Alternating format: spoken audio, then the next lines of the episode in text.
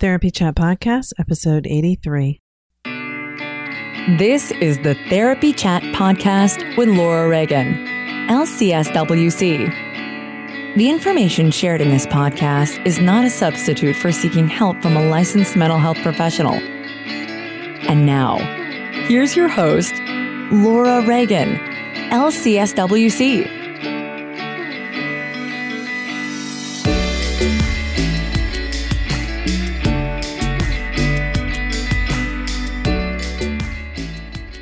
Hey, welcome back to Therapy Chat. I'm your host, Laura Reagan. And today's episode is on a subject which is really important, extremely important. It's the subject of maternal mental health. When I was a young mom, I was only 24 when I had my first child. And my way of thinking about life at that time was so simple and my life in general was pretty uncomplicated, other than having a baby, being a wife. That was pretty much it. that was all I had going on at the time. I wasn't in my career yet, and all I had to focus on was taking care of my baby. The process of giving birth was really different from what I expected. I remember feeling what a loss of control it was when I had this birth plan and things didn't go exactly as I thought they were going to. But I got through that overall okay and had a healthy baby. The next day after my son was born and he had been in my room all night, I was so exhausted, so scared about not knowing how to take care of a baby. I didn't even know how to change a diaper. And for whatever reason, the nurses weren't really very patient with my not knowing what was going on.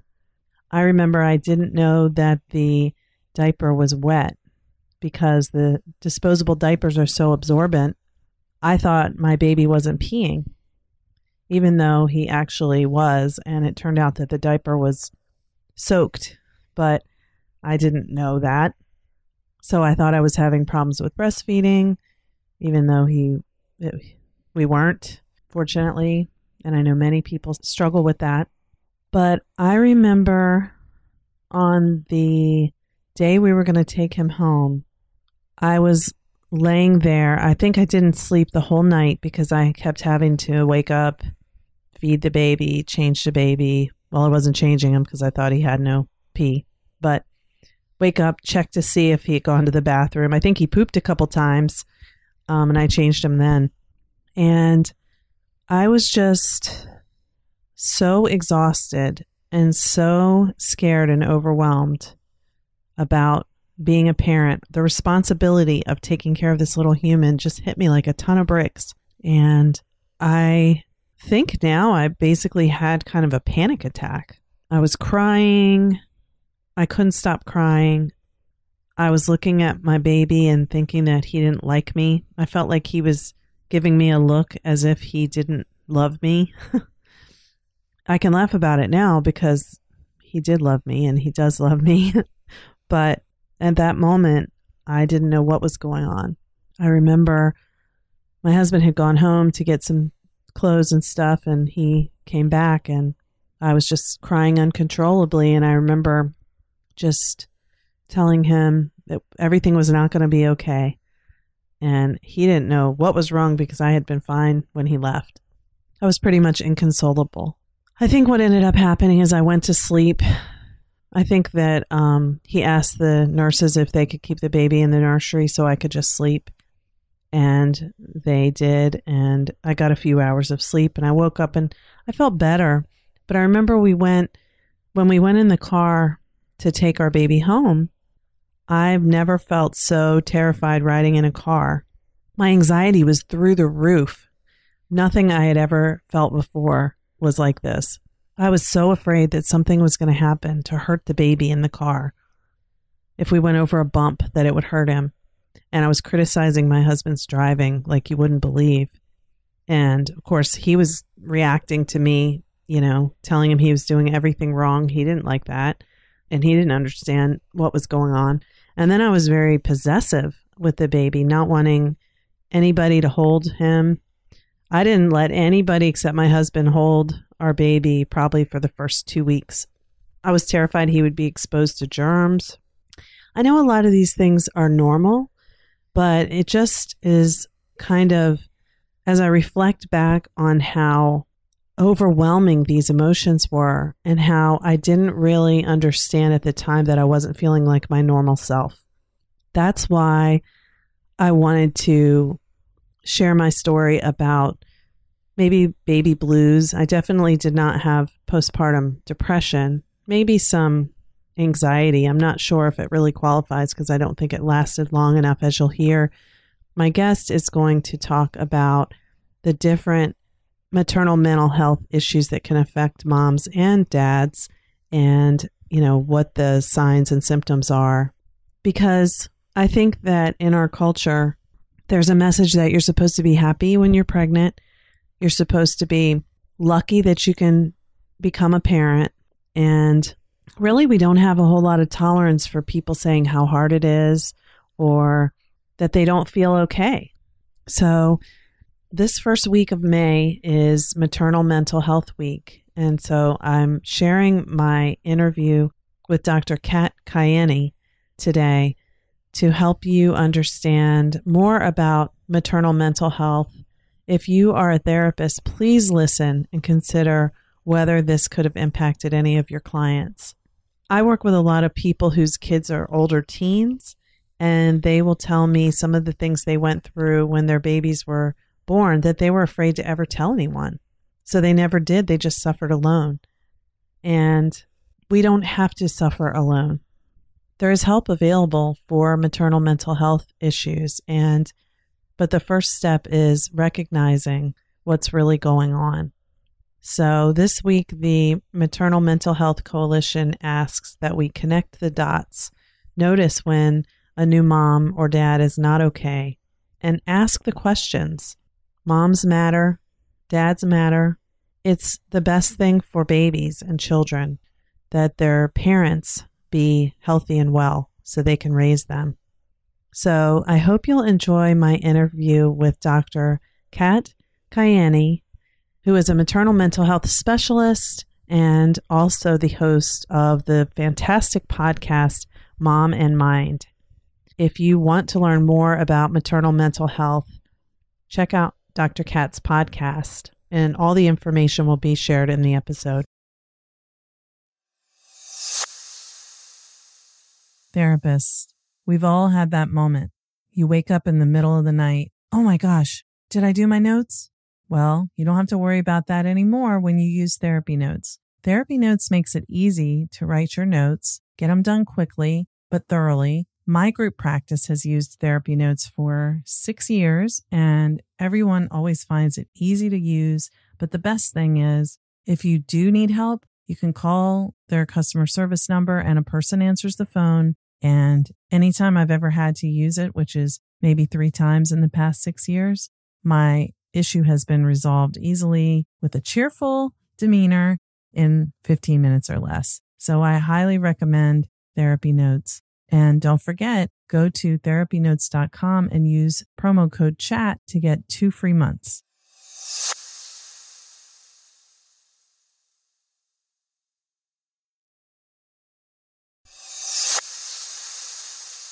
Hi, welcome back to Therapy Chat. Today's episode is sure to be an interesting one. I know I am dying to pick this guest's brain. My guest today is Dr. Kat Kaeni. Kat, thank you so much for being here. Thank you so much for having me. I'm really excited to talk to you today. I'm so excited too because the issue of maternal mental health has really just come to my attention more and more recently as I've heard from you, who I originally met through Facebook. And now that I've listened to your wonderful podcast, Mom and Mind, oh my gosh, I'm just so fascinated by this subject, which I haven't known too much about. So I'm really eager to hear from you about your work and everything you're doing and, and more about maternal mental health because I think our audience is going to be fascinated. Well, uh, yeah, I'm really excited to talk about this because, as you were saying, you know, you are a very, very experienced therapist working with lots and lots of people. Um, but because maternal mental health as a, as a specialty and something to be aware of as a therapist is relatively new, not new, but it's, it's gaining steam uh, for people to understand. It's really important for for I think all therapists to have some basic knowledge of maternal mental health as as a concept and all of the things that that can be affecting a mom or someone who is trying to conceive or pregnant or postpartum who might be dealing with mental health challenges at the same time. It's really important. Yeah. So, Dr. Kat, one of the things that I think our culture tells us about maternal mental health is that, you know, the media tells us that sometimes moms just go crazy and they kill their kids. And it's this, you know, shame taboo thing for people to have postpartum depression. That's kind of like the old way. But I right. think, I think we're realizing that these mental health issues that come along with the process of maternity are way more common than I think most people realize, first of all. Yeah, absolutely. So, in just in terms of statistics and maternal mental health issues, this is covering um, a, a diagnosis or something on a spectrum of diagnoses, ranging from conception to through infertility issues, through pregnancy, perhaps pregnancy loss, and postpartum. About within that category, about 20% of moms will experience a clinically diagnosable perinatal mood or anxiety disorder. And I can go into a little bit of detail about what all those disorders are. And I know sometimes people cringe when they hear the word disorder, but that's just the, the technical term. Yeah. I want to re- really try and bring the, the human side to this with you today, as I think is, you know, something that you are interested in also. Uh, that this is not just that thing you see on TV, while there are moms who ha- who do have a very significant and very severe uh, response postpartum, the the percentage of those moms, what we see on the news, is very very small, and uh, most other moms who are dealing with with a maternal mental health diagnosis. Uh, we're not hearing about them on the news. They're often feeling very, very alone in their home, feeling like you know, something's wrong with them, maybe feeling like they're crazy for having some of the thoughts or guilt or shame that they experience. And often because providers, whether mental health providers or medical providers aren't aware of the kinds of things that can happen to mom's mental health during this period of time, they, these moms often feel very isolated. Oh, that's so true. And I think from what I know about it, because in my practice working with people who have trauma, I'll often hear about, well, 10, 15 years ago when I had my child, I had a really hard time afterwards. Mm-hmm. I ended up getting on antidepressants. It's kind of vague. Like they don't even know really what it was, but people right. will say that they had thoughts that scared them or really that they feel a lot of shame about the thoughts they had because they mm-hmm. think that means they're not a good mom. Oh, that's a big one. Oh man, I, I hear that multiple times a week. This idea of being a bad mother, and it can be from anything to you know wanting to wanting to just have a minute to your themselves, the mom wanting to have a minute to herself so that she can I don't know breathe or go to the bathroom or take a shower, um, all the way to the more intense feelings of being so tired and uh, so, like at their wits end that they just want to scream or do scream at their babies. And the guilt that comes with that is often overwhelming. So on one hand, they're having these really intense feelings, sometimes very intense feelings, but then very quickly feeling guilt or shame about having that feeling at all or the thought and um, end up just kind of being in a whirlwind oftentimes in their own minds about, oh, if I have this thought, I'm a bad mother. I can't tell anybody about this. What would they think? Or, you know, I'm supposed to be happy right now. What's wrong with me? Um, Especially, I would think if they may have had infertility issues before, it's like, I wanted this so bad. Why am I not happy? Yes, that is a very, very big risk factor um, for having a postpartum um, mood change. It, certainly, infertility and also uh, having gone through multiple losses with infertility, mm. your your body and mind are just recovering constantly, trying to recover constantly. If if you're having multiple, especially if you're having multiple losses. And, and when I say loss, that can be one week, that can be two weeks after conception. And, and that, that can range up until eight, nine months during pregnancy. Um, I think oftentimes, you know, there's pressure to feel like, oh, it was just two weeks. So I should be fine. I shouldn't be sad.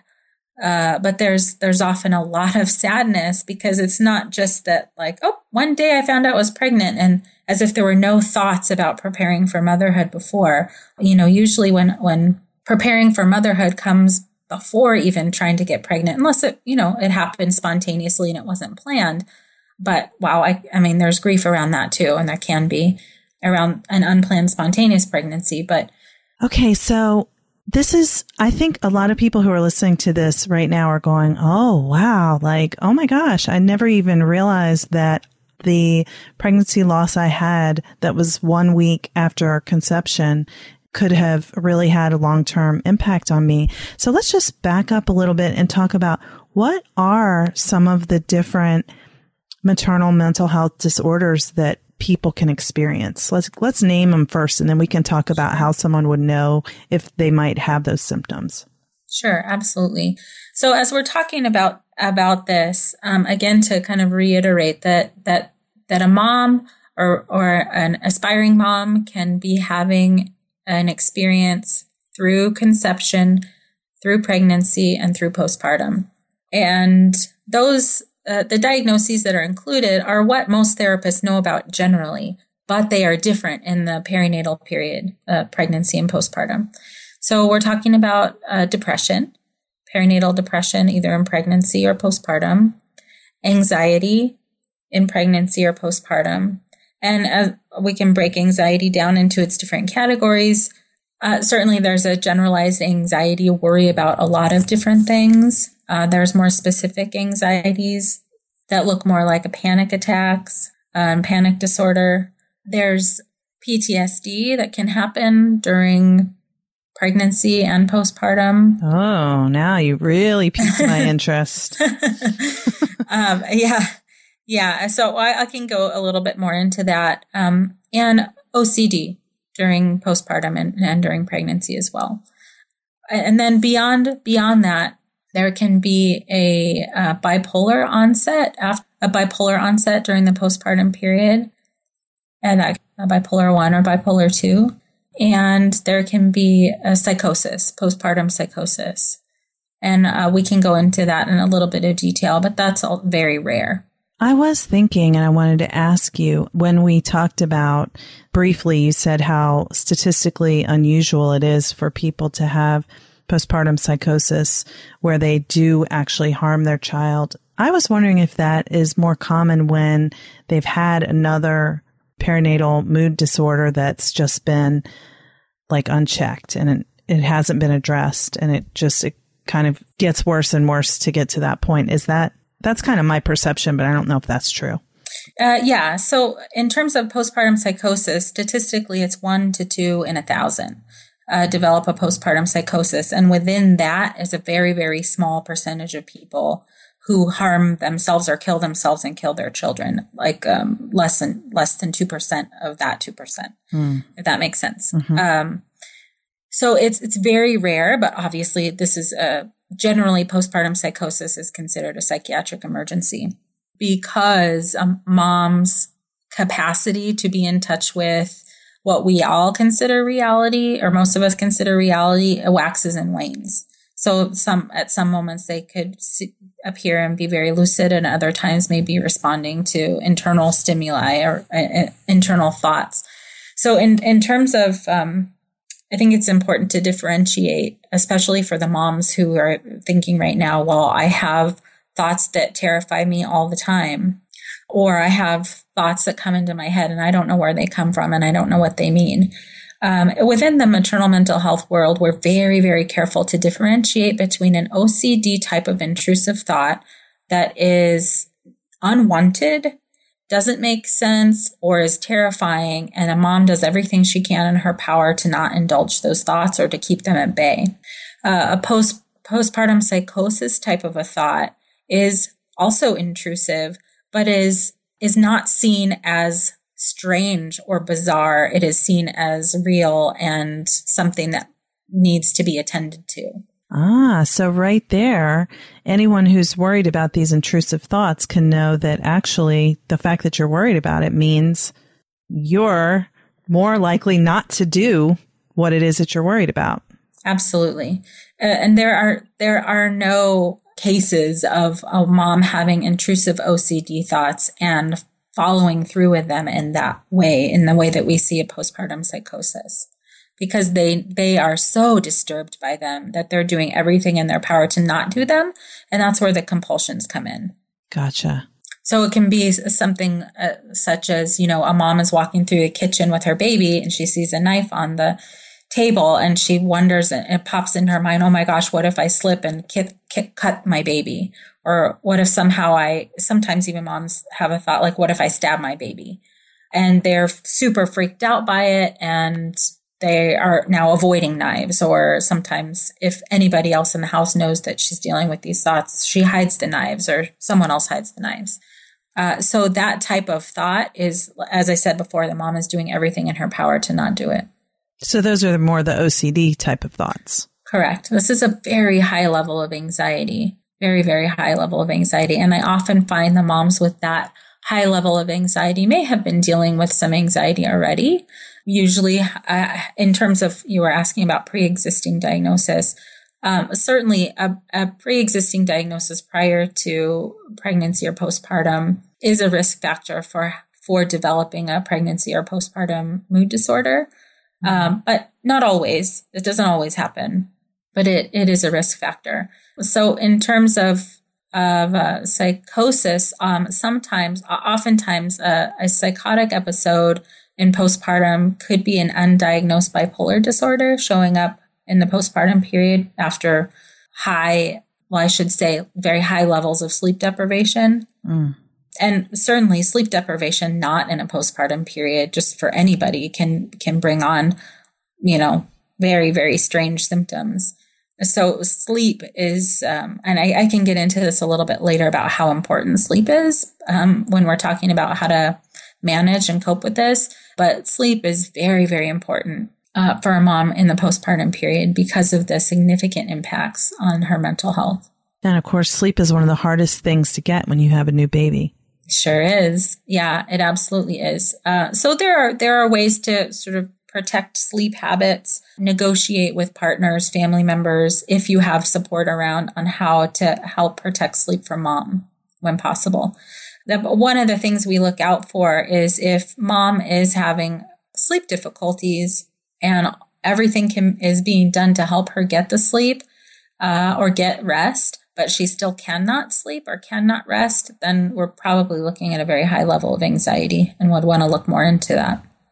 So, actually, that's a great transition for me to ask you about how would a mom, if there's a mom who's listening to this, or a dad, or a future mom or dad who's, you know, the mom is pregnant, or a family member of someone who's going through these kinds of things, what would be the the signs that someone would know, hmm, this is more than just typical level of anxiety or depression and I need to seek out a specialist who who knows about perinatal mental health. Absolutely. So uh, certainly if if they already know that there's a history of depression or anxiety then to that can can be part of the way that they are already keeping their awareness raised mm-hmm. uh, because the likelihood is higher that it could develop in the in pregnancy and postpartum. So during pregnancy or postpartum itself, specific, specifically postpartum, as I said before, um, if mom is given a chance to rest and cannot rest and seems very um, busy, cannot sit down, uh, that is kind of a tip off that to look a little bit more, uh, a little more deeply and consider if she may be dealing with some anxiety.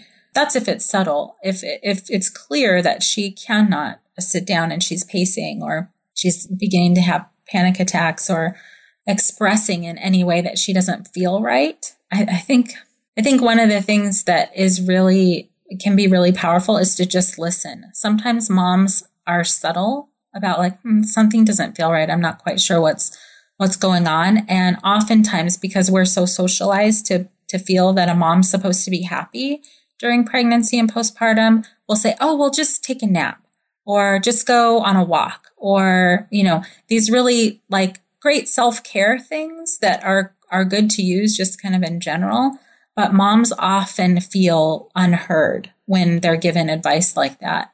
Uh, it's coming from a good place from friends and family, but it often leads to mom feeling more isolated and more alone. Okay, well, I, if I if I don't feel right and I'm just supposed to go on a walk, okay, well, I went on a walk and I don't feel better. It, those are the kinds of things to really listen. If a mom is is saying, "I just don't feel right," or something isn't quite right, or I can't sleep, or she, she might be dropping hints and clues and and not that she's trying to be secretive, but she may not understand what's going on. Uh, she may not know what what it is that she's experiencing, and certainly she doesn't want to feel the way she's feeling. Yeah, and it may be worse than what she's able to verbalize. Absolutely, absolutely. I, and from my own personal story of my own postpartum anxiety and depression, uh, which is why I specialize now. I was a therapist and I didn't know what was going on, and I took up a depression screen and I knew all the questions they were asking. And I was like, I'm not answering those questions uh, because it was hard for me to come to terms with the fact that I wasn't feeling well because I, I wanted to feel well. And that's a, a lot of moms are feeling that pressure too, just generally in society. I mean, what are the ideas we have about what and who a pregnant mom is or a mom with a new baby? They're happy. They're glowing. They're doing what they're meant to do you know, there it's it comes instinctively. This is all natural. These are the messages that we tell mothers, and it's none of it is true. Some of it is true some of the time.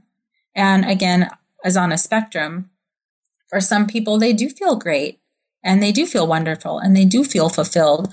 But to put everybody in that category and hold everybody to that standard culturally in our society and also kind of assume that they should be able to do it on their own in some way is ridiculous. Yeah. And I mean, even someone who loves it and they feel mm-hmm. great and they're so happy, it's not, that's not all the time. Right. Right. I mean, Absolutely. whenever you're not getting enough sleep and you're, you don't have time to take a shower, no matter how much you love being a mom, mm-hmm. you know, that's hard. It is. And, and, you know, in terms of, it, it is hard. It, and we go through different periods of feelings and experiences throughout our process. Hormones are readjusting. Sleep is still not on board all the way, especially within the first year. And oh, I, that's something I really want to make sure that um, that your listeners know is that uh, a pregnant, uh, a postpartum mood disorder can have an onset within the first year after birth. It does not have oh. to be ah. within the first month, which is what the DSM says uh, oh. as a oh. postpartum qualifier, it can have an onset within the first year postpartum. So someone could have a baby that's 11 months old and suddenly develop these symptoms. Mm-hmm. And they probably wouldn't even realize that it was related to postpartum. Right. And that happens a lot. I get a lot of people come in and say, well, my baby's eight months old. I don't understand why I'm having these feelings. There's a lot of stuff that goes into, um, into what what's happening for a mom. Um, certainly, how her pregnancy went, how her delivery went, uh, what her support system is like. And, and when I say support, I don't mean actual, like how many people are around her. It's perceived support. So if you have a hundred people around you, you could say, yeah, I have family. They're, they're around. But if you don't feel supported by them, then it's almost as if no one's there. And, and certainly it can feel even more isolating. Well, I have all this help, and I still feel this way. And for some moms who do understand or who do feel supported, they can still feel isolated. And that's very, very confusing for them. Uh, so some other things to look for with a new mom specifically is if she feels like she cannot connect with her child or is having a hard time picking up her child, being around her child and doing some of the, the care, child care stuff there there's often a, a feeling for a more uh, for some depressed and anxious moms that it's too overwhelming to take care of their child. It can be that like they cannot tolerate the the crying or there's just something that's going on for them that makes it hard to attach and hard to connect. Um, on the flip side of that, there are some moms that are so highly anxious they have a hard time letting anybody else care for their child uh, or anyone else kind of have them for too long. Um, they they may be showing signs of kind of needing to have their child around them all the time, checking on them multiple times a night. Um, well, you know, most moms there's a there's a certain level of hypervigilance that happens for all new moms. You know, you can hear a pin drop all of a sudden, and your and your partner's still asleep, but that sense of hypervigilance for moms who are experiencing depression anxiety is even more heightened.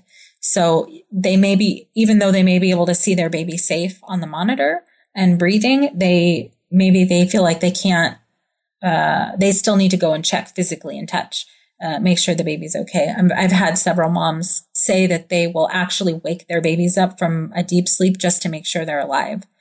So this is a very high level of anxiety generally and or I, it, depending on the mom's history, it could be she could have her had her own experience of trauma or loss, um, which is triggering those thoughts. So there there can be again, I, I like to put things on the like spectrum because this can be relatively mild and kind of manageable within a mom's mind, but it could get harder over time. So even with for moms who are listening and they're saying, "Oh my gosh, yeah, some of those things I I can hear uh, for myself." If it's at a point where you feel like you can function and you're okay uh, and you can manage those thoughts, they're not taking over. Meaning, you can still do the things that you need to do to take care of yourself and your child and and whatnot. Just keep an eye on them. But if you feel like you're in a position where those thoughts, those feelings are becoming crippling for you, making it hard for you to get through the day, it's hard for you to go outside, your house is starting to feel like a cave that you cannot leave, those are things to kind of be aware of and say, okay, maybe I should go check this out with a specialist. So that would be a specialist who specializes in these perinatal mood disorders and mental health issues, not just someone who specializes in anxiety and depression generally.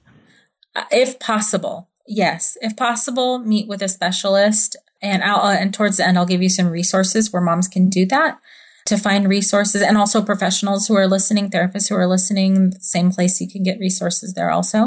The reason why it's important is because some of the factors that we already talked about, um, it's different. There are differences during the, the pregnancy and postpartum period that we're just not taught about in grad school, or if we are specializing in anxiety specifically or depression specifically. Uh, the perinatal mood and anxiety disorders are different. The pressure is much higher uh, because there's a well, there's a whole other person involved. It's not just that one person dealing with what's going on for them. You know, aside from if there's other people involved in, in why they're feeling stressed out. But the, the pressure to, to provide sometimes very literally from your own body for another person. And sleep deprivation is pretty much guaranteed. And that's not necessarily true for other, other depression and anxiety. Hormones are changing. Lifestyle is changing. Relationships are changing.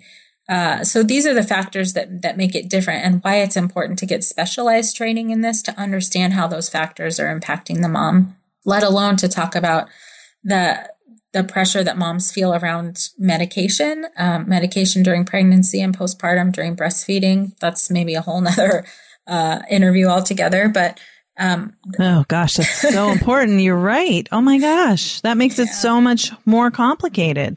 It does. It does so, you know, I often get moms who are coming in and saying, well, my doctor told me I can't take medication, or my doctor, or they'll come in pregnant and say their doctor took them off of all of their medications. And depending on the diagnosis and depending on the medication, sometimes that's appropriate. But for most moms who are dealing with depression or anxiety and their providers take them off all of their medications right away, their depression and anxiety rebounds. And now they're also dealing with that during massive hormonal shifts. Mm. So this is this is why it's important to to seek a specialist who can help them navigate this, who has some basic training in yes, this is even if you don't know exactly what to do, to be able to acknowledge to somebody that yeah, this is a thing.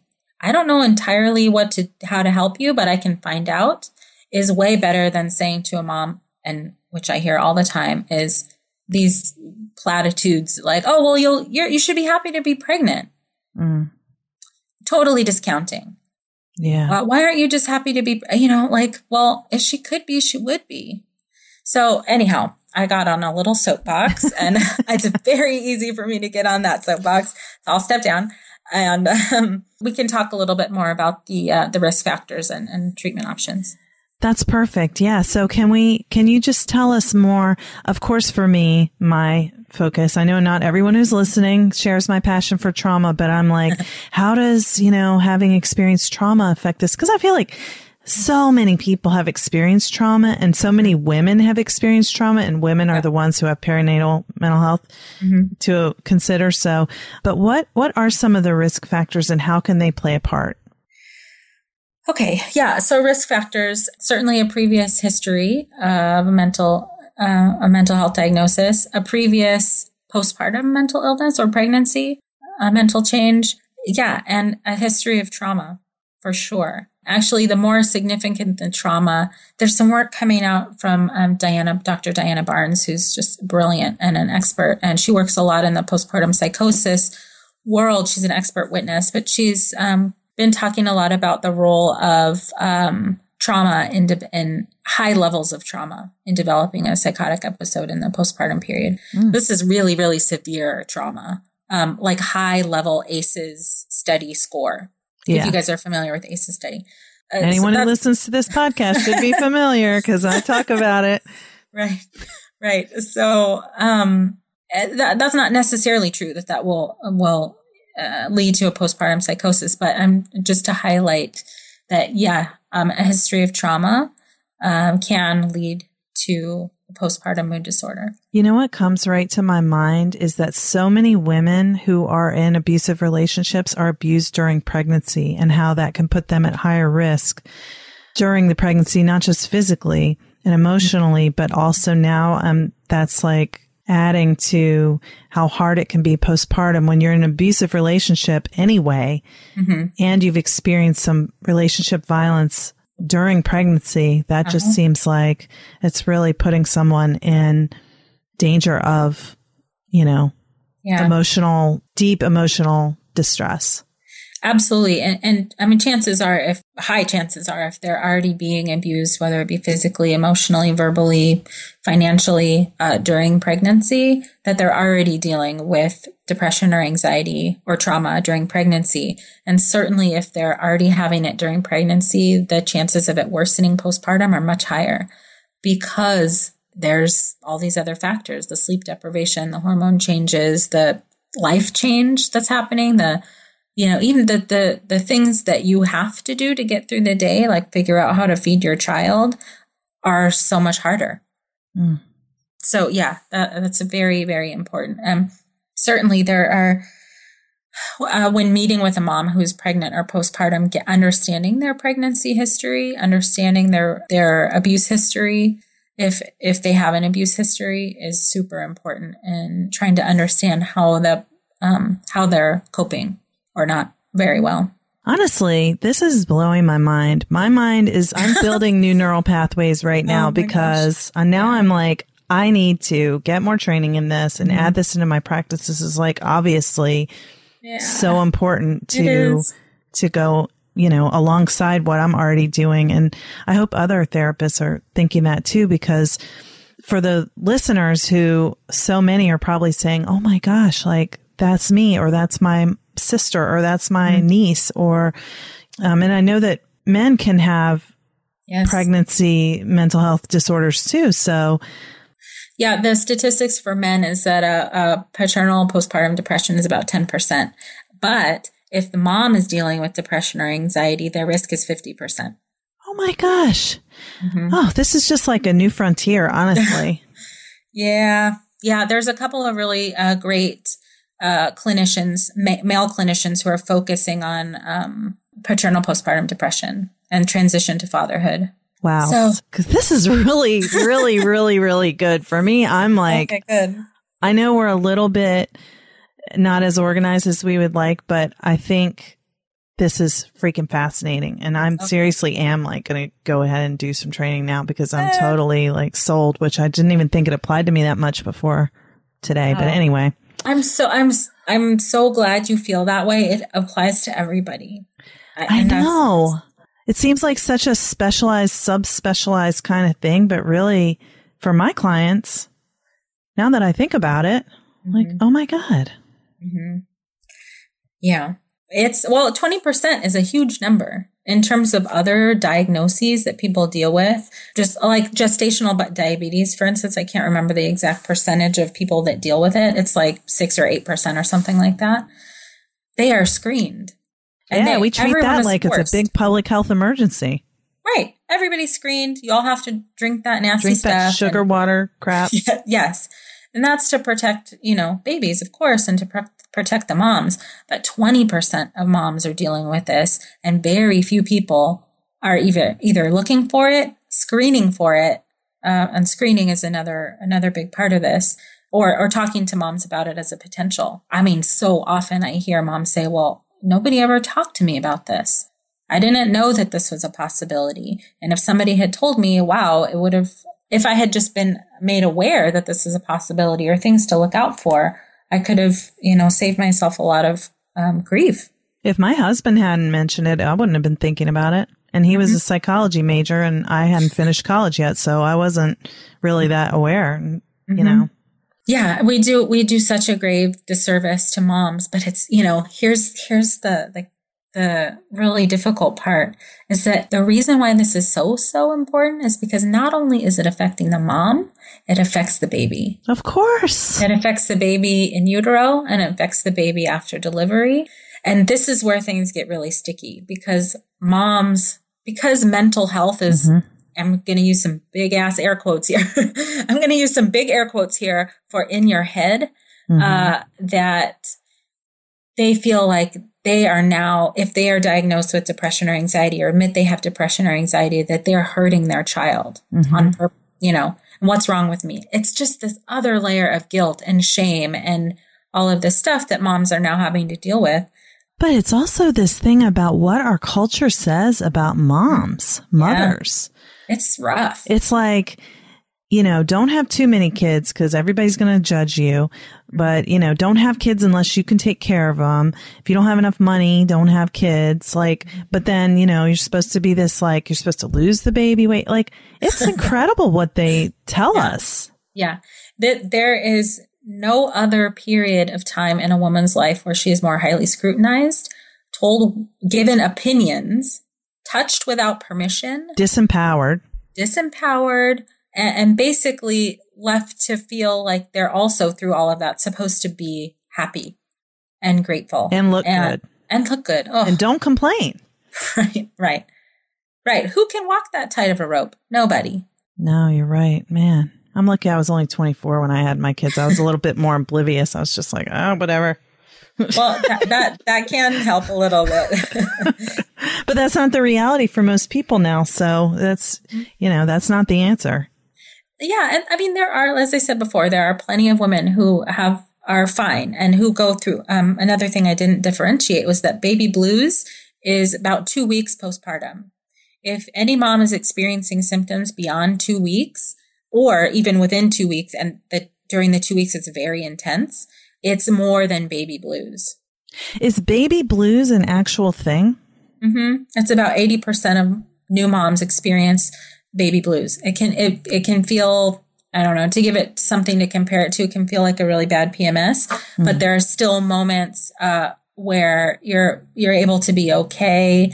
Uh, you may be crying, you may be sad, you may not understand why, and uh, you know among all the other things that your body is is doing um, to recover from birth, um, you can have these emotional ebbs and flows. Ebbs and flows, right? But if that's lasting longer than two weeks, then we're looking at probably something else. Okay. So you talked about the risk factors now. Can you talk a little bit about, and I know you did talk about sleep and support, but generally, what are some of the things that can help to sort of prevent, if that's possible, these things? Yeah. To prevent, so certainly more and more is coming out about, um, you know, everybody goes in with a birth plan about how to get the baby out, but we're not planning that much for what happens after the baby is out. Mm. So there are a couple of, of therapists and people out there who are really working on working with couples to prepare for postpartum so that they can get a little bit more in depth to how to deal with that transition. not everybody is in a situation where they're in a, a coupled relationship, so that's not always possible. So the things that that can be can help to prepare or to be a little bit ahead of the curve if if you already know that you might have some risk factors or certainly if you want to avoid is to try to set up a system of support. I, I, right now i'm specifically talking about postpartum. Okay. Is to to think ahead about just kind of who you are what you prefer in terms of let's say when you have a baby, do you think you might want to have a couple of days where you don't have visitors? Do you think you might want to have a little bit of time where you can settle into figuring out how to nurse or whatever your plan is if you're not planning to nurse, figuring out how to bottle feed, that kind of stuff. The first couple of days are are pretty important. So if but if you're very social and you want to have a lot of people around, um, then cool, allow people to to come and hang out. Because it's a, a, kind of a vulnerable period of time right after birth, just having some time to recoup and recover. Setting it up, if possible, with people to bring meals by if you feel like that would be helpful to um, um, there are a couple of websites that help parents set up meal trains so people can kind of sign up to bring drop by a meal for the new parents every other day or every day or something like that so these little types of supports can be helpful what is the most important is is sleep. Um, so right after a baby comes, moms generally aren't sleeping much, if if at all, in the first couple of days. Sometimes they can, and sometimes they can't. Um, and that's the same with partners. If the partner's there and involved, they may not be sleeping either. But these are uh, these are things that can be negotiated. Aside from from nursing, a mom who is nursing and exclusively nursing, she will be responsible for being up and awake. Um, but for periods of time where she's not, those periods of time are negotiable if she has help around in terms of allowing someone else to help take care of the baby so she can rest if she can rest um, and, and protect her sleep as much as possible. Um, it's very hard to have a routine in the first couple weeks, couple months with the baby, but having a discussion with your partner or support people before about like, hey, you know, I'm pretty sure I'm going to need help making, uh, you know, getting some sleep and getting some rest. How can we negotiate, uh, you know, how that could happen to protect sleep? In terms of mood specific, uh, in terms of managing mood specific stuff, uh, because there's such a high amount of pressure after a baby comes to figure out so many things, I really encourage moms to, as much as possible, allow themselves to not know. Hmm. Because we don't. We don't. There's not an intuition that just kicks in and we know everything to do. That's a myth. Uh, we don't know what we're doing and we don't get a whole lot of training. Maybe there is a breastfeeding class, but still you got to figure it out on the job. This is all on the job learning. So the pressure to know what to do, to know uh, the right choices to make, the, all of these right things, it really, really adds to the feelings of anxiety and depression that moms can feel. Um, so I, I emphasize as much as possible using any skills that she already has on board. If she knows how to do, if she's done yoga or she's meditated or she has any mindfulness practice or, you know, maybe it could be as, as some basic breathing training uh, to help manage any, any senses of, of stress that are coming up and trying to catch them early on if possible. But, but with the emphasis of it's okay to not know. It's okay that I figure this out as I go along. A lot of moms worry that they're going to be harming their child if they're not picking the exact perfect thing to do for them. And the reality is, is that no mom is sitting there and, and you know, thinking of ways to do the wrong thing. They're working very, very hard already. Uh, and they're already at the job of mothering by trying to understand what is the right thing to do for my child. That is being a mother, trying to figure that stuff out. You're already there. You don't have to try and be be this perfect mother. You're already being a good mother by by working through those things, by you know trying to figure that out. My my biggest suggestion is to just take it easy on yourself in your own mind. Relieve yourself of the pressure of picking all of the right things uh, and doing all the things perfectly because your your baby it just is happy to just have you like kick back and hang out.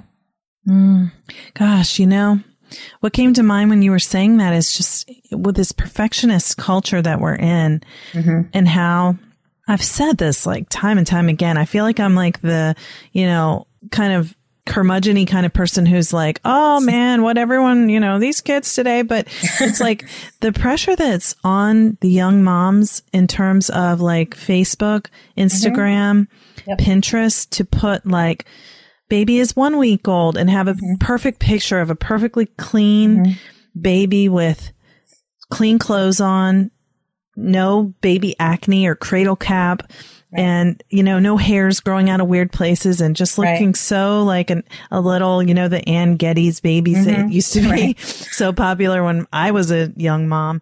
Mm-hmm. You know, and all of that pressure to look, have things look mm-hmm a certain way. Oh, it's so unfair to us to put that pressure on ourselves. It is.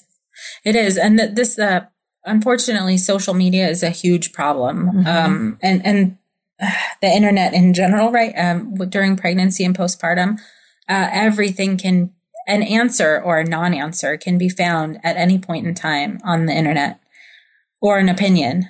So certainly for moms who are dealing with anxiety and are already dealing with like, these feelings of perfectionism and uh, needing things to be just right, the internet can offer new things to be worried about. So they may be going on to answer a question and to get relief from something, and they come off of the internet feeling more stressed and more anxious. Mm. So I, I do try and I, that's part of my assessment for moms is okay. So um, yeah, you need downtime and Facebook and social media is a good way to stay connected on a certain level. But how do you feel when you're looking at that stuff? How do you, what are, you know, especially in the middle of the night, when you can't sleep in the middle of the night and your baby is asleep, what are you doing? Are you on social media? Are you researching how to get my baby to sleep? Mm-hmm and then up and keeping your brain active and stuff like that. So I, I really try and understand what their relationship is with social media and with the internet to see if it is in fact contributing to the anxiety or depression. Oh my gosh, this is just like so interesting. Yeah, I did a I did a presentation on um, the potential trauma of of social media and internet on a on a pregnant and postpartum mom. Mm. And um, there but not just trauma to the baby, but attachment issues that can happen uh, if a mom is dealing with anxiety by hyper focusing on something like the internet, missing some of the cues from her child if she's coping with anxiety by being engulfed in something else. Yeah. Okay, well, let's talk about what resources are available for moms who might be listening to this and feeling anxious and saying, well, okay, and what can I do? what can I do about it? right. Uh, so sorry there if you guys are feeling anxious and worried about this. The good news is, this is the best news, is that all of this is treatable. Yeah. It is the, it's so treatable. The trick is here is to finding somebody who knows how to help. And that can be in the form of a support group, most likely some individual therapy, sometimes medication management. And there are there's a couple of organizations that are leading the charge in this. Some are, are uh, so I'll talk about the ones that are here in the U.S. Postpartum Support International, postpartum.net is the leading international organization who works a lot with therapists, works a lot with moms. So they're both a resource for therapists and a resource for mothers to get support. So they offer training. They offer a certificate training. It's like a two day certificate training on the, the basics of maternal mental health.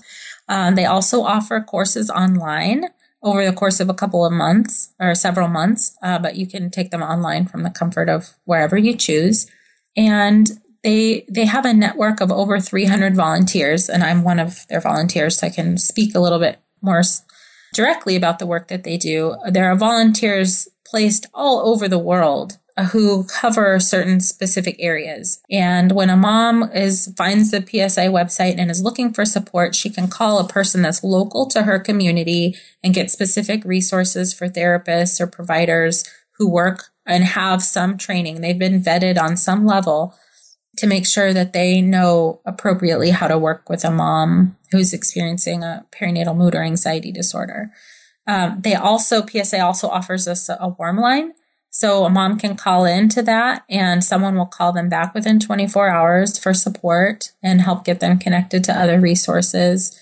They offer an opportunity weekly for moms to call in and chat with an expert, and then once a month for dads to call in and chat with an expert. Hmm. They have a resource on their website for families who want to get information too. That sounds like a great resource. And that's all free yeah. except for the trainings and stuff. Yeah. That's all free except for the trainings. There are other organizations. Postpartum Progress is a pretty well known in um, organization, and they are kind of mom to mom based. The woman who founded it, uh, Katherine Stone, is uh, was a mom who had her own experience, and she founded this organization and now they have a really wide reach um, and a blog and uh, all kinds of ways that they support moms and a resource list as well mm. and for therapists who are listening there's a woman named karen kleiman uh, who she has she's written several books she offers i think it's 24 ceus if you read three of her books mm. and so she can, uh, and they're they're great resources and on my podcast, I'll just refer to myself. On my podcast, I'm interviewing a lot of these experts. Oh, I've interviewed Dr. Shoshana Bennett. She has a training, a postpartum action institute where they do training. She has an app, PPD Gone app for moms who are uh, wanting to learn more and kind of track some of their symptoms. Wow, that's great. I know, it's pretty cool. So you're welcome to refer back to the Mom and Mind podcast as I have a lot of experts and advocates on who talk more in depth about their resources and what they provide, like Postpartum Support International. Uh, Wendy Davis is the executive director. She was um, on on the podcast and talks really in depth about what they offer. Yeah, I really want to emphasize that your podcast, Mom and Mind, is a really great resource because this is, we are just barely skimming the surface of this totally yeah. fascinating subject. And mm-hmm. for people who are listening and are saying, well, yes, that is me and I want to know more, I think your podcast is really a wonderful resource. Thank you. I, I appreciate that so much. And I, I also, you know, part, part of the goal of the podcast is one, to get information out there to other providers, get the information out there to moms. And I do have moms come on who talk about their personal stories of their their way through their struggle and how they found healing, how they found recovery, and that they're okay now. And so, uh, what I really want to emphasize to to the providers who are listening and to the moms or, uh, or other people who are listening is that while this may sound very scary and potentially terrifying to, to deal with something like this, very intense, you can get help. And the earlier that you pay attention and get the kind of help that you need, the better off you'll be. And you absolutely will get back to better functioning. And sometimes, even if moms, especially moms who've had a pre existing anxiety or depression and have never been to therapy, can come out of therapy feeling better than they did before because they're learning new skills on how to cope that they didn't have before they experienced this.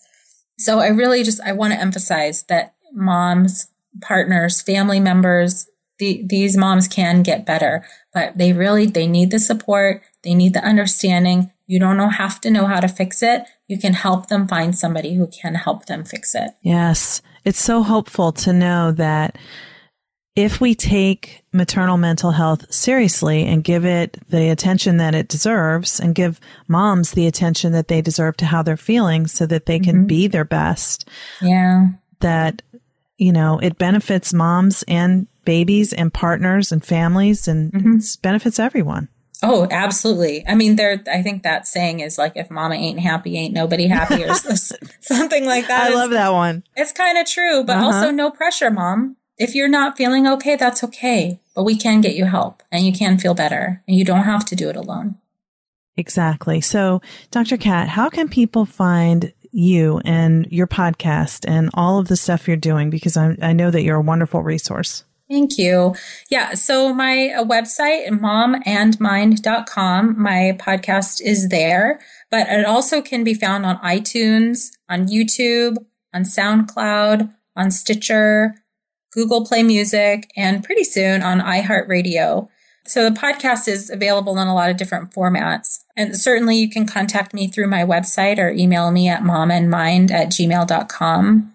Um, I do offer in my community offer uh, maternal mental health training and consultation. And certainly I meet with moms individually. And I run a pregnancy and postpartum stress group in my community as well. Really, my goal is to make sure, and really, if moms are listening right now, even if I'm not in your area and I can't specifically help you, I can help you find people who can help you. Or you can go to Postpartum Support International and there's a list of people there who can help find you resources. I don't have to be your therapist. I just want to make sure you're okay and that you know that you can get help and that you can feel better. So if I'm the avenue for that, cool. I'm fine to to chat with moms and give them resources. Um, if you'd like to come and meet with me, just um, just find me online at momandmind.com. Kat, thank you so much for being on Therapy Chat today. This has been really wonderful, and I can't wait to share it with the world. Thank you so much, Laura. I'm so happy to be here and share this with you. Try Therapy Notes, the number one rated electronic health record system available today. With live telephone support seven days a week, it's clear why Therapy Notes is rated 4.9 out of 5 stars on Trustpilot and has a 5 star rating on Google. Therapy Notes makes billing, scheduling, note taking, and telehealth incredibly easy. And now, for all you prescribers out there, Therapy Notes is proudly introducing ePrescribe. Try it today with no strings attached and see why everyone is switching to Therapy Notes, now featuring ePrescribe. You can get two months free by using promo code CHAT at therapynotes.com.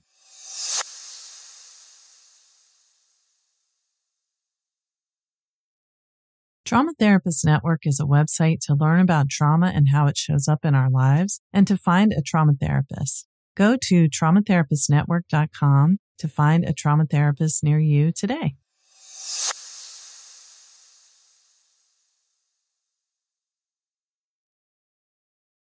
I hope you enjoyed my interview with Dr. Kat Kaeni on maternal mental health. I felt like this was such an important discussion, and as you heard, talking with her made me become convinced that I need to learn more about this subject so that I can help people because in the time since I interviewed Dr. Kat, I've come upon more and more situations where someone needed help with postpartum mental health and or maternal mental health in general. And I was not, I had a really hard time finding someone in my local area who could help them. So she gave some great resources and look for me to be offering this in my practice soon. But for now, thanks for listening. And in continuing the theme of maternal health and Mother's Day. My interview next week will be on the subject of shame in parenting. So until then, stay tuned. Hey, this is Laura Reagan. You may have heard my therapy chat interview with Charlotte Heiler Easley, LCSW, who's an EAGALA and PATH certified psychotherapist offering equine assisted psychotherapy in Lexington, Kentucky, which aired last fall. Charlotte is doing beautiful work, and I loved our conversation. In fact, it motivated me to begin spending time, mounted and unmounted, with horses, and I've been in love from the first moment. If you've been following Therapy Chat, you've probably heard some of my discussions about this in November and December of 2016. And if you missed our interview, you can listen by going to my website, therapychatpodcast.com, and look for episode 56. That interview was very powerful for many people. And based on that, Charlotte and I have decided we want to offer two day long retreats here in Maryland, combining my work with hers. So one day will be for therapists, and the other day is for anyone who wants to connect deeply within.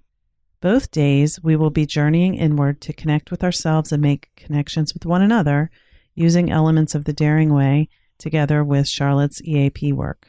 We already have the dates.